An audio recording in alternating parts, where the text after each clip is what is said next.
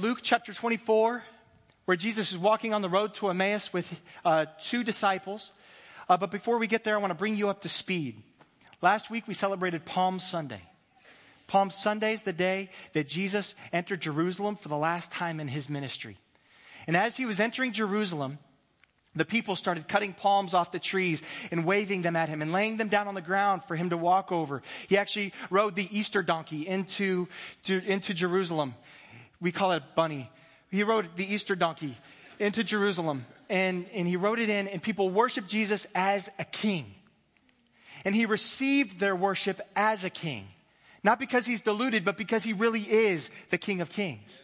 Now, the people didn't understand that how he was going to take his rulership. They expected him to overthrow Rome. But instead, Jesus was going to overthrow death. So he's entering and they're worshiping and they're celebrating. And then everything falls apart. It goes crazy throughout the week. There'll be more on that after we read the text. But Jesus received their worship because in doing so, he declared his kingship. I know sometimes we're concerned to say that Jesus is God because we're like, well, did he ever say that he's God? The answer is yes, absolutely. To the people he was ministering to, he said he was God. But if we don't understand that the, the symbolism and what he did, uh, we might be mistaken to say that, oh no, he never said he's God. No, he said he was God when he claimed to be the same as the Father. He claimed to be God when he received worship. People knew he was a great prophet. People knew he was a great teacher. People knew he was a great minister. But to receive worship put him in, in either heretical territory, it made him a blasphemer, or it made all of his teaching, or he was confirming the fact that he is actually God. You with me? Okay, so that's what happened a week ago. Now we find ourselves on the other side of his crucifixion on the other side of even his resurrection. Now, the passage, I'm, I'm going to read a lot of scripture, so please don't check out. I'll say, I'll say uh, something like, these are God's words to us, amen, and I'll pray. That can be your sign, to, like, to pay attention again. Right? So, like, if you get lost. So it's uh, Luke chapter 24, verses 13 through 32. That very day, Two of them were going to a village named Emmaus, about seven miles from Jerusalem, and they were talking with each other about all these things that had happened. That's the things I just to- talked to you about.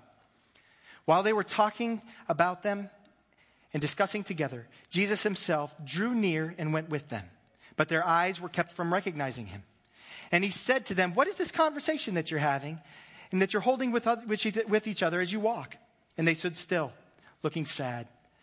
Then one of them, named Cleopas, said to him, Are you the only visitor to, to Jerusalem that doesn't know the things that have happened in these days? And he said to them, What things?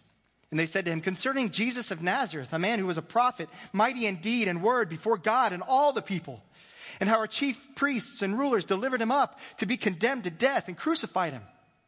But we had hoped that he was the one who would redeem Israel. Yes, and besides all this, it's now the third day since these things have happened. Moreover, some women in our company have amazed us. They were at the tomb early this morning, and they did not find his body.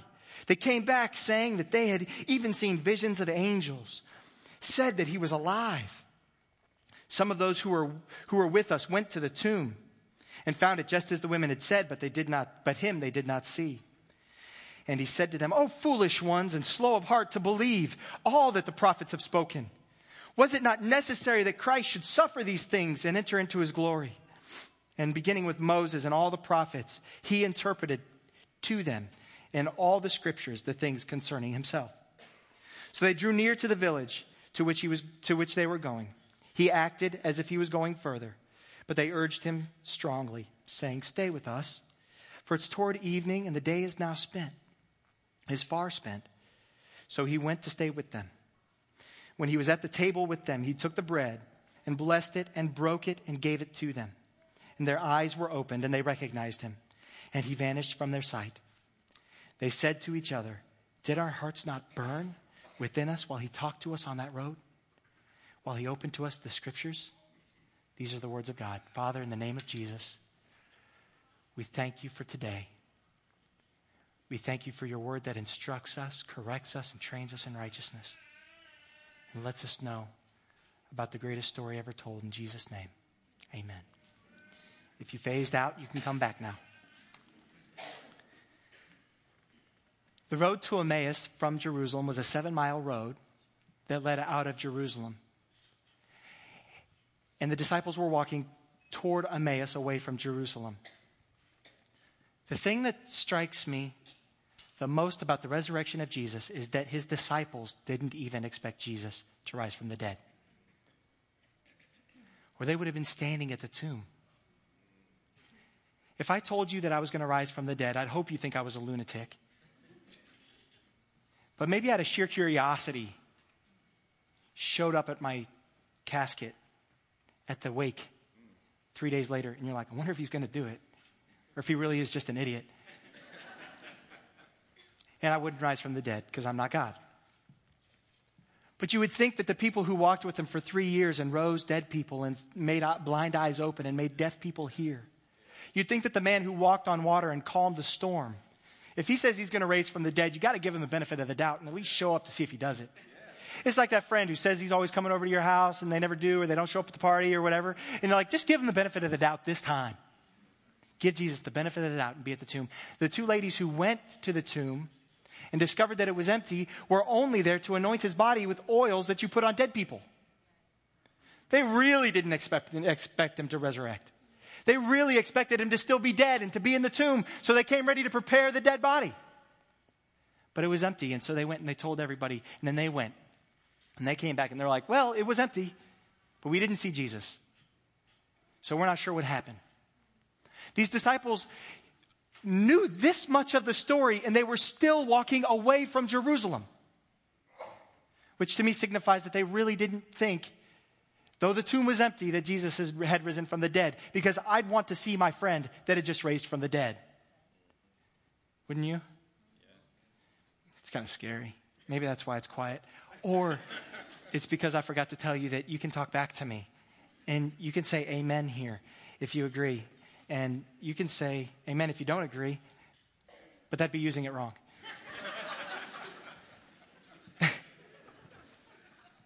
so, so they're walking away from Jerusalem and they're heading back to this village, and we don't know if they're going to Emmaus or past that. And they're having though they're headed in the wrong direction, they're having the right discussion. That opens up the door for God to be able to meet them. And I don't know what you're doing in your everyday life. I don't know what you did last night. I don't know where you came from or where you're going. I don't know what you believe or used to believe or used to do or did or what you're planning on doing this afternoon. Not a clue.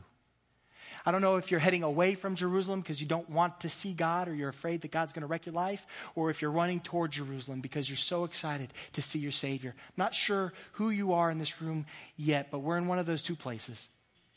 But what I do know is that even if you're going in the wrong direction, being here this morning puts you in the right place to hear from God today.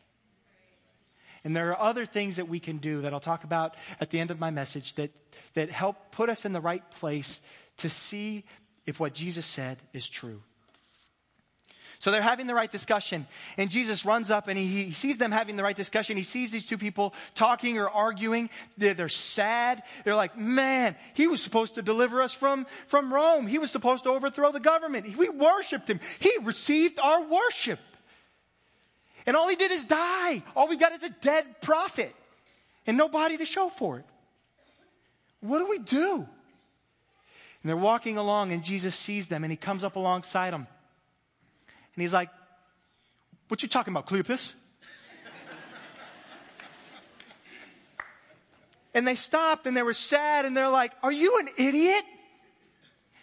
Everybody knows what's going on, dummy.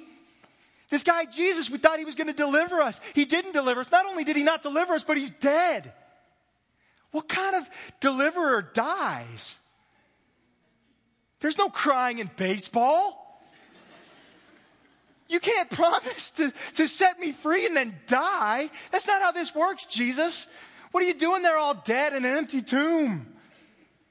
And so they don't realize it's Jesus. Their eyes are closed to it. And so they're like, there, so Jesus asked, and, and he, the reason he asks, and the reason he asks those questions, and the reason he draws questions out are, are twofold. One, because that was a teaching method used by rabbis in that generation. They would teach by asking questions. I have a pastor who does that in my life. He's just frustrating. well, what do you think this means? I don't know what it means. That's why I'm meeting with you. Give me the answer. You know, but he wants me to mine out. He wants me to read my Bible. He wants me to pray. He wants me to talk to God. He wants me to, to seek wisdom. He wants me to worship. He wants me to trust and believe. He doesn't want to just give me the answer right up front because he really wants me to know it and not just do what he knows. There is a place where we've got to do what somebody else knows. Right? If, if somebody tells you the road's out, you don't have to learn that for yourself. Right? Just park your car. Bust out your Google Maps and find a new route. Rerouting. You don't even have to find a new route, just change direction. Google Maps will get you there. But some things you don't have to learn on your own, your own, some things you do have to learn on your own. And a wise teacher will help you sort between those things. Another time Jesus asked a question he knew the answer to is when the rich young ruler came to him and said, Good teacher, what do I have to do to be perfect, basically? And Jesus is like, Why are you calling me good?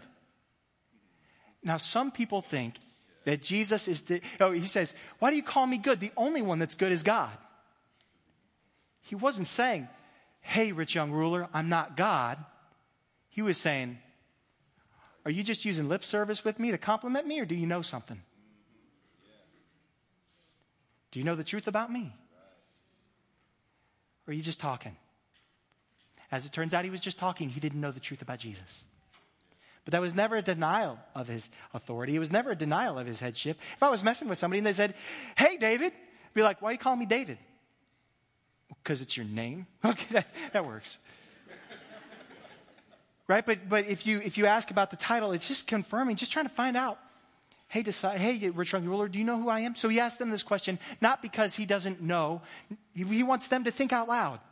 He wants them to talk to him. He wants them to express the things that are in their heart so that he, so that it opens up a place for him to be able to minister. Sometimes we don't we're not willing to receive from God because we're holding on too so strongly to our disappointment and our shame and our disappointment and our, and our fear and our anxiety and everything else. And we're holding on. God wants to minister to us. He wants to love us. He wants to care for us. But we're like, I'm so mad at you. And maybe the only thing you got to do is be like, God, I am mad at you. And you let go of that, and now He can do something. So the disciples are so sad. They're so disappointed. And this is what they did, and this is why I think they were mad at Him. So Jesus asked this question because He wants them to work it out. Not because He doesn't know, but because He really wants them to know and He wants them to let go of what it is that they're holding on to. And then Jesus listens. It's amazing that we serve a God who listens. He hears us. It's cliche but true that we don't always like his answer when he responds, but he always hears us. So they tell him about what happened. They tell him about the life of Jesus. Man, this rabbi, this teacher, this leader of ours, he was a remarkable man and a prophet. God was with him and did extraordinary things through him. You wouldn't even, you, if we told you, you wouldn't even believe it. And Jesus is like, oh, that's interesting. Tell me more. And so they're going, they're talking about the miracles he performed and the things that he did and the promises that he made. And I'm, I'm, sure that they spent special emphasis on the week that led up to there. They talked about Monday, the triumphal entry where everybody worshiped him and they expected him eh, to, to, to set him free. So they threw palm branches at his feet and hailed him as the son of David and sang Hosanna, which means save us. They sang Hosanna to him. Save us, Jesus. Save us now. Save us, Jesus. They told him about that and how they expected him to do it. They talked about he went into the, into the temple and he and he threw the tables and he's like, my house should be a house of prayer for the nations. And he got rid of all these things that were preventing people from worshiping. He's like, get these things out of the way. I want people to get into the temple unhindered to be able to worship and pray. The reason that parking, we think of parking as a problem is not because it's a real problem. It just gets in the way of people being able to worship. But you know, you can worship on your way from the car. So it's not really a real obstacle. It's just you get to worship longer on your way from the car. That'd be a good problem to have here, wouldn't it? So, so he, they talk about Tuesday, how he cleansed the temple, and then they talk about the rest of the week, how he dominated in the temple. Man, he was teaching and preaching and lighting stuff up, and everybody's ears were being opened, their eyes were being opened. Everybody's getting really excited. Oh, it's to happen. It's to happen right now. And in case you don't know, Jerusalem normally had 80,000 to 100,000 people living there. At the time of Passover, when all this was going down, everybody, all the, all the Jewish people came from all over to celebrate Passover together. So there was something in the neighborhood of three to four million people people in Jerusalem and in the, in the suburbs of Jerusalem. Uh, the village that these guys are walking to, Bethany, where Jesus was sleeping, probably all the way to Emmaus, right? There are people living everywhere. And so there's this huge crowds, and they're like, He chose right now to start it. We're about to become an army, and we're going to overthrow things. Hail Jesus. And then everything fell apart and the chief priests hand him over to the Romans and demand that Jesus be crucified.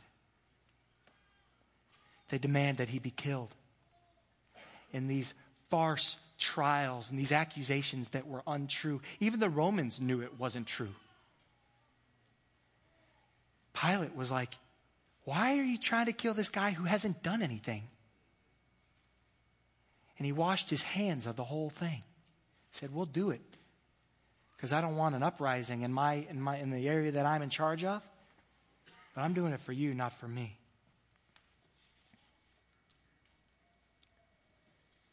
They talked about his death. What a scandal that he was murdered. What a disappointment. It must have all just been lies. Most of what he said probably wasn't true. All this stuff about the meek inheriting the earth. All these promises about God honoring purity all these promises about exchanging death for life, sorrow for joy, mourning for gladness. If he couldn't come through on this, how can we trust anything else he said? And then the empty tomb. Some of our friends went there. And it was empty. And they came back and told their other friends, or other friends went. And, and they said it was so, but he wasn't there. So we don't know what happened. We don't expect to see him. We don't, we don't know where he is. And then we learn, I've already stated this, but why they were so sad. They say it kind of late. We thought he was going to redeem us. We thought that he was going to deliver us from the Roman Empire, but now he's just another dead prophet. Maybe you've felt the same way about God. Maybe you've been so sorely hurt or disappointed because he didn't come through and do the thing that you expected him to do or the way that you expected him to do it. Maybe you were hoping that God was going to heal you of an injury or sickness or a friend of disease or cancer, and he didn't heal the person. He hasn't healed you. All he did is send friends in to show you his comfort. Maybe you've got financial problems and you've cried out to God and said, God, deliver me from these financial problems. And He didn't give you more money. All He gave you was a book, How to Manage Your Money Better. And we get so disappointed and we get so hurt because we didn't see God move the way we expected that God should move if He was really God. But meanwhile, God is doing something higher and better than what we would ever dream or imagine. See, they wanted him to overthrow the Roman government, but if he had done that, they still would have been slave to sin. Even if he had, even if he had freed them from the Romans, they would have still been trapped by sin and death. They still would have been captive in their own hearts and minds to the things that so easily enslave us, the things that so easily corrupt our soul. Even if your debt got paid off, unless something works itself out in your soul, you're probably just going to end up in the same place.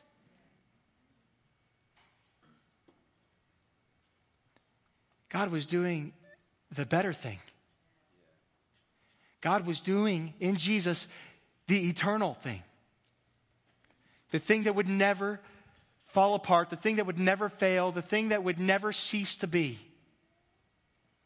I don't want to be crass, but if I ever got sick, you know, uh, back in 2007, the doctor said I might die. uh, I, I, had viral meningitis and, and, they weren't sure what to do. The doctor said I might die. And I, and I got healed. The one night, 2 o'clock in the morning, my wife and I were praying and I felt something lift from my body. And I woke up the next day with no pain, no sickness. And I went to the doctor and I was like, hey, I'm better. And I didn't have the courage to tell him that it was prayer and everything else. I was like, I'm just, I'm better. Pastor didn't have the courage. Who are you? So I said, I want to stop taking my medicine. And they said, Well, you, you, you can stop taking it, but you're going to be in a world of pain. And most people who have meningitis keep having headaches for the rest of their life. And I'm happy to tell you that I don't have headaches. But, right? So, so it's, so it's amazing. I, I want to highlight that God healed me, but I also want to highlight that even though I, I was saved from death, I'm going to die. The healing of my body has been temporary. And I'm thankful for the time that I have with my wife and my kids. I'm thankful for the time that I have with this church family. I'm thankful for the life that I have to go and preach the good news to my friends and family. I'm, I'm, I'm, th- I'm so grateful for the life that I have. Life is valuable and precious.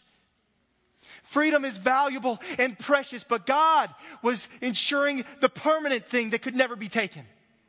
Because even when this body dies, I'm going to live forever because of what Jesus did on the cross that week. And so I'm so grateful for that. So then we see that Jesus listens to them. He's, he's saying, Hey guys, you have all the right facts, but you've got the wrong perspective. You're seeing it wrong. See, they had studied, they had studied the Bible and they knew that the Messiah was going to come a certain way and he was going to do certain things. And, and Jesus did what they didn't expect the Messiah to do because they didn't understand the facts right. More on that in just a second. But then Jesus speaks. Oh, foolish ones, and slow of heart to believe, all the prophets have spoken. I read that and I was like, man, Jesus woke up on the wrong side of the tomb this morning. like, why, why is he screaming at them? They just, they're just telling him they're sad. Jesus, be nice, Jesus, right now. So we want nice Jesus on Easter Sunday. And he's calling them foolish. And what's that about? These were his disciples. There were people who knew him. There were people who had walked with him. They were people, they were of the people who were going to check on the tomb and going to anoint him with oil. These are close people. The Jewish people had studied the scriptures for generations and known that the Messiah was going to come in and establish a new kingdom. It was going to be a kingdom of peace that knew no end. It was a kingdom of peace that was going to continue forever. And at this point, every single time they were delivered from an oppressor, it happened through force. It happened through warfare. It happened through uh, defeating the people or some massive show of force. And you don't do it by dying.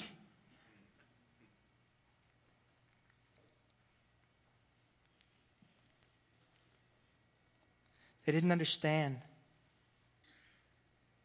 what Jesus was talking about when he was saying that he was going to die and rise from the dead. So they didn't, they didn't believe him.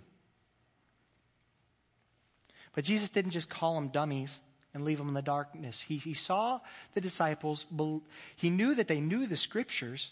He even knew what they thought he was going to do. And so what he was going to do is on this walk was connect all the dots for them. Jesus could have started with, Hello, it's me.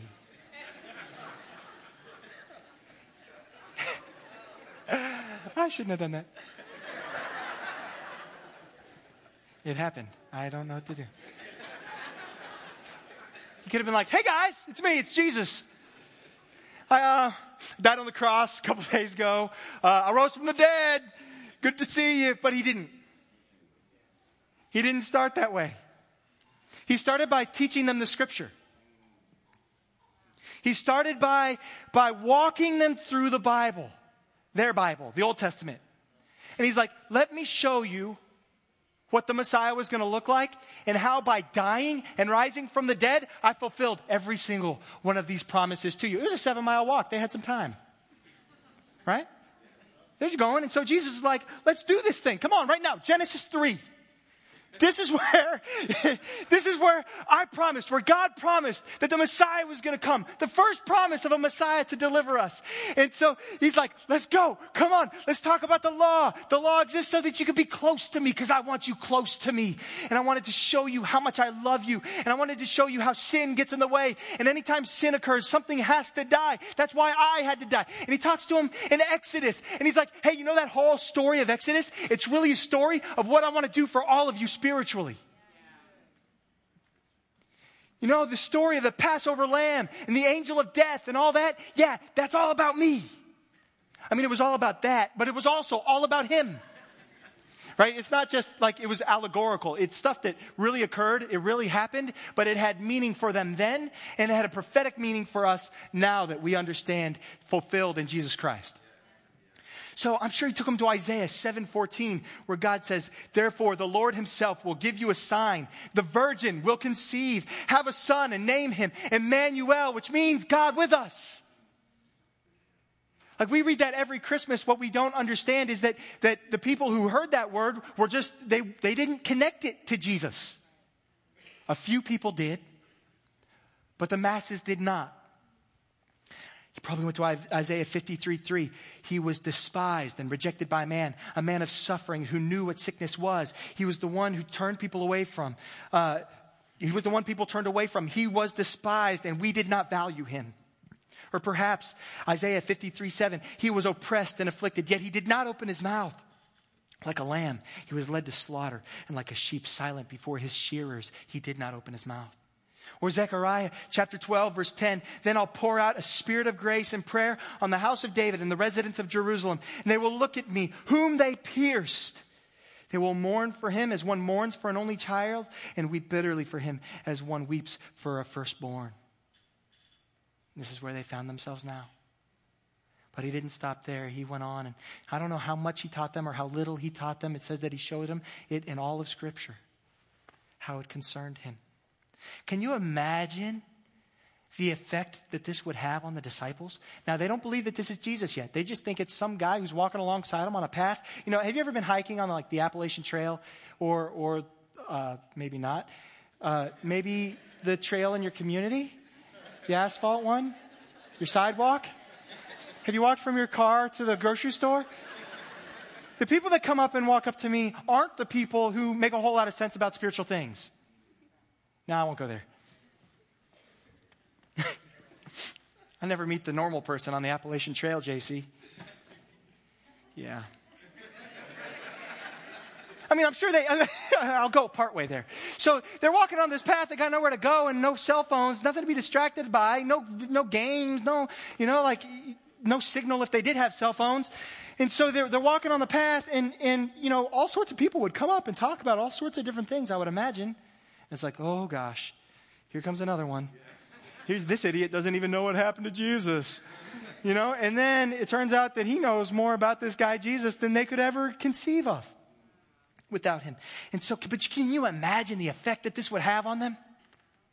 So it's a, you know, have you ever, there's, there are movies that do this.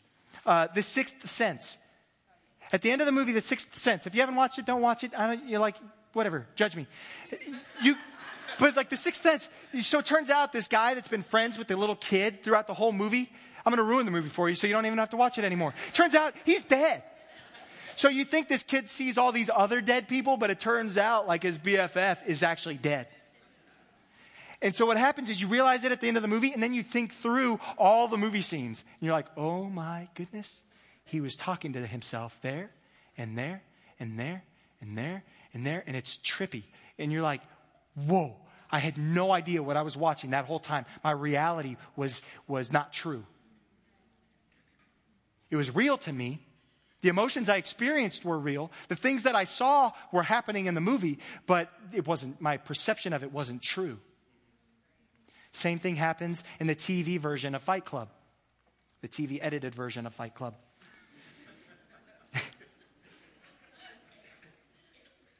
or when you meet someone only to know, only to learn later that they're not who you thought they were?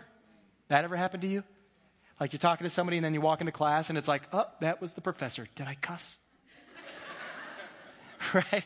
Like, you know, you meet somebody in the parking lot and, you know, you're like thinking, you're like, and then you see them in a situation and you're like, oh, did I do the right thing? And you think through every interaction and you think through every, and you obsess about it really. And you're like, oh, I hope I didn't mess that one up. I shot cross that line. I said this. I said, I said that to them. And I, maybe you've never done that. I make mistakes.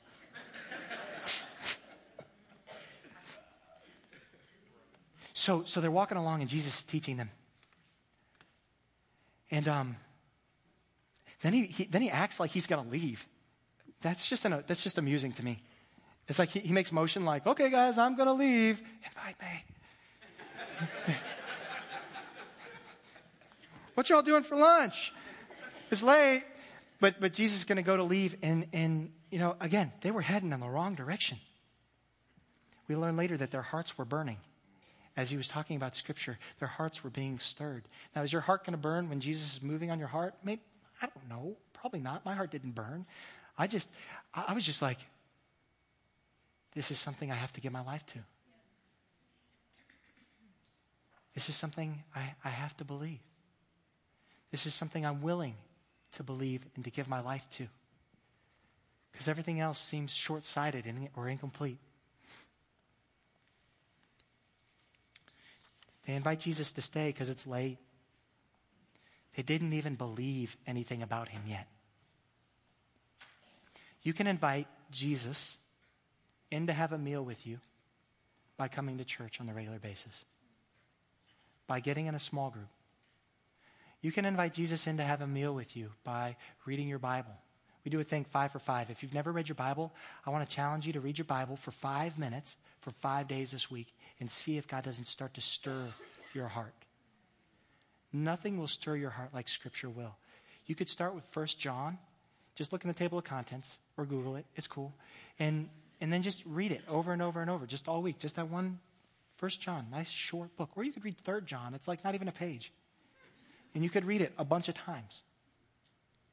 And so as you read it, see if God doesn't stir your heart See if God doesn't begin to move in your soul and to change your mind and to awaken your spirit to a new reality.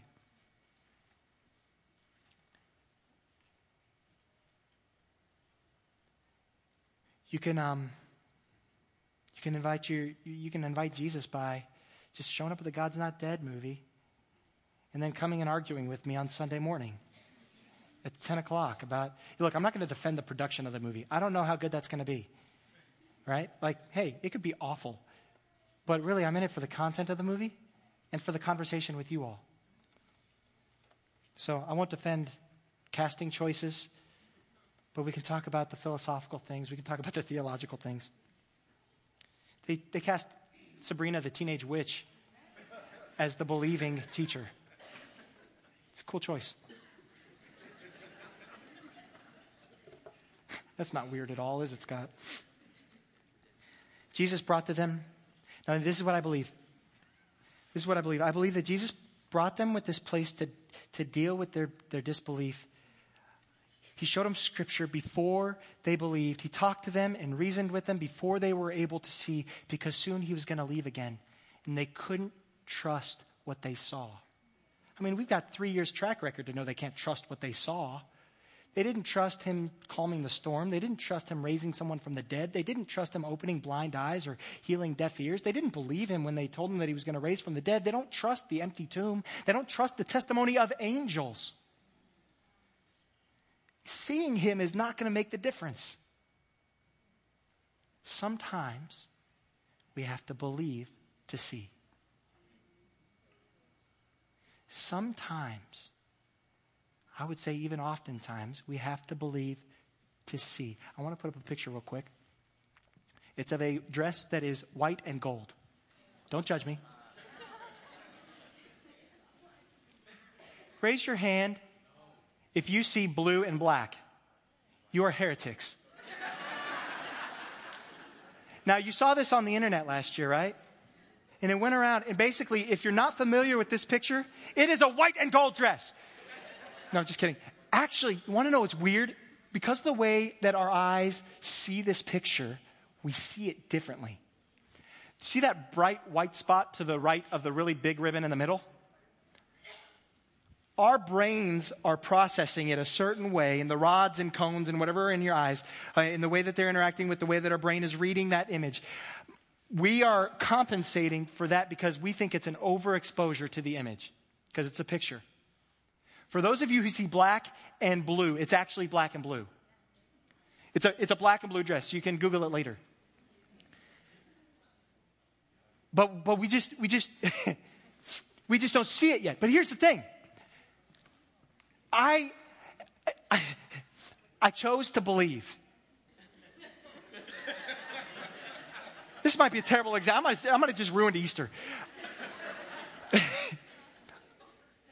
I chose to believe, by the witness of some of my heretic friends, that it was blue and black. Megan, do you see blue and black? Yeah, because because you're beautiful. but I was like, you know what? Enough of you guys are saying this. I'll believe it. And I started reading about it, and it turns out you can go ahead and take it down. It's bothering me. so, but here's the thing I now believe that the dress is blue and black. That truth bothers me. It bothers me.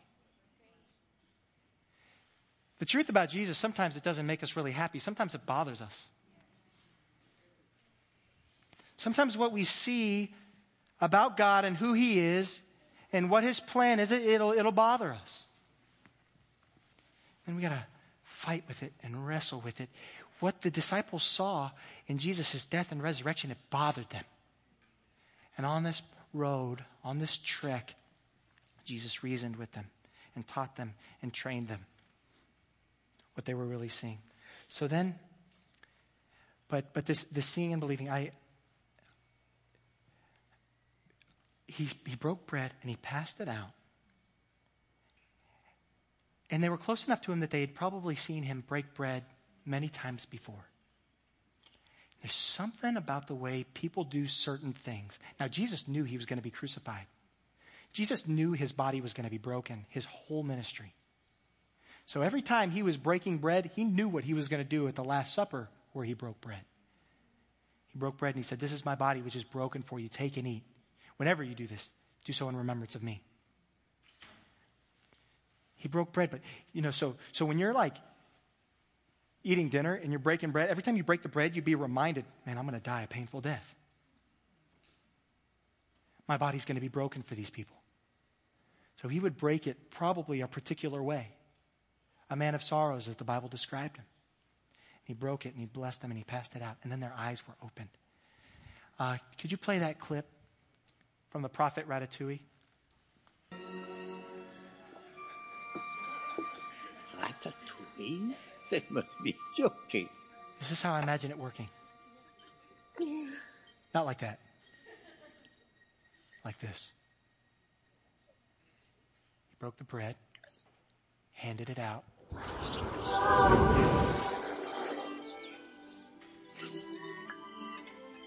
And they went back to all those times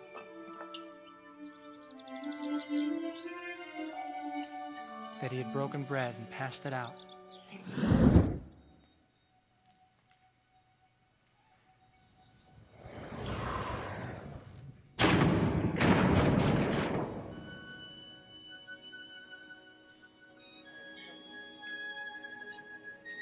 And they were undone. And happy. They were undone and happy when he broke the bread and handed it out, I think in their mind's eye, they were transported back to all the times that they felt the comfort and the hope and the excitement and the joy of their king. They felt the promise of hope. They felt the promise of life. They felt the promise of, of, of a new possibility of a kingdom of peace that would know no end. All these promises that God had made are true. He's not a liar. He told us the truth. The dead will rise. The heal, the, the sick will get healed. The mourning will have gladness. There'll be joy for sorrow. All these promises about God are true. Not just the promises that Jesus made to his disciples, but every promise that God had made throughout all scripture was fulfilled in his resurrection if he was alive. And so, so they, they, they get this bread and their eyes are opened. And they see Jesus for who he really is. It's true. It's true. And then Jesus vanishes because he's got another appointment. Again, they had to believe before they saw it because he wasn't going to be visible to them forever. It's true. And if he's risen from the dead, then all these other promises are true. If, if, if, if, if Jesus, this means that Jesus is alive. This means that Jesus is risen. Not has written, risen, is risen. Then, now, and forever. Jesus is risen from the dead.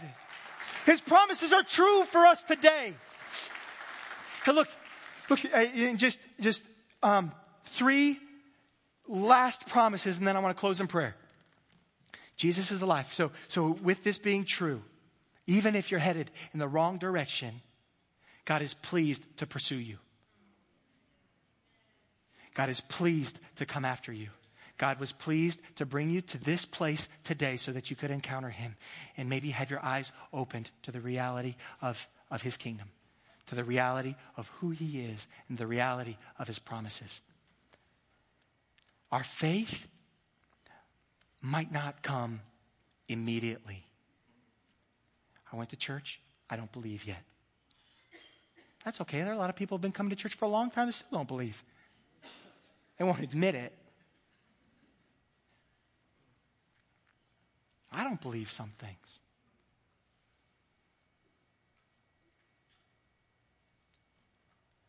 So it might not happen right away. No matter how far you thought you ran, no matter what you think you did that disqualifies you, or what you've thought that disqualifies you, I promise you that Jesus is pleased to welcome you. I'm actually going to give you four things. Another thing is if you invite Jesus over for dinner, he's going to take charge. It was the job of the host to break the bread and pass it out. So they invited the guest over, and the guest took control and started hosting. So I just want to encourage you that when we invite Jesus into our life and we're like, hey, Jesus, come into my life on Sunday mornings, he's going to want to be there on Sunday night and Monday and Tuesday and Wednesday and Thursday and Friday, Saturday. He doesn't just come and sit as a guest, but he comes and he rules and he takes charge. If we let them, if we let him. And the disciples let him. Philip, can you go ahead and come up and play the keys? Where are you? I just want this to sound really anointed.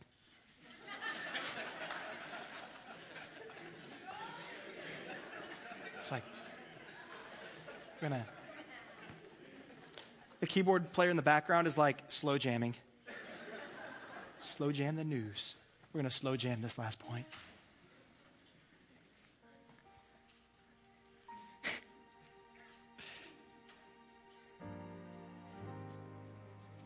the last thing that I want us all to leave with today is an encouragement that Jesus keeps his word. God keeps his promises. There's not a single promise that God has made or will ever make that won't come fully to fruition. We learned from the disciples that sometimes it looks far different than we expected. It can even be disappointing. But it's far greater than what we had hoped for in the first place. I um I want to I want to close today by inviting anybody who hasn't yet surrendered their life to Jesus to do so today.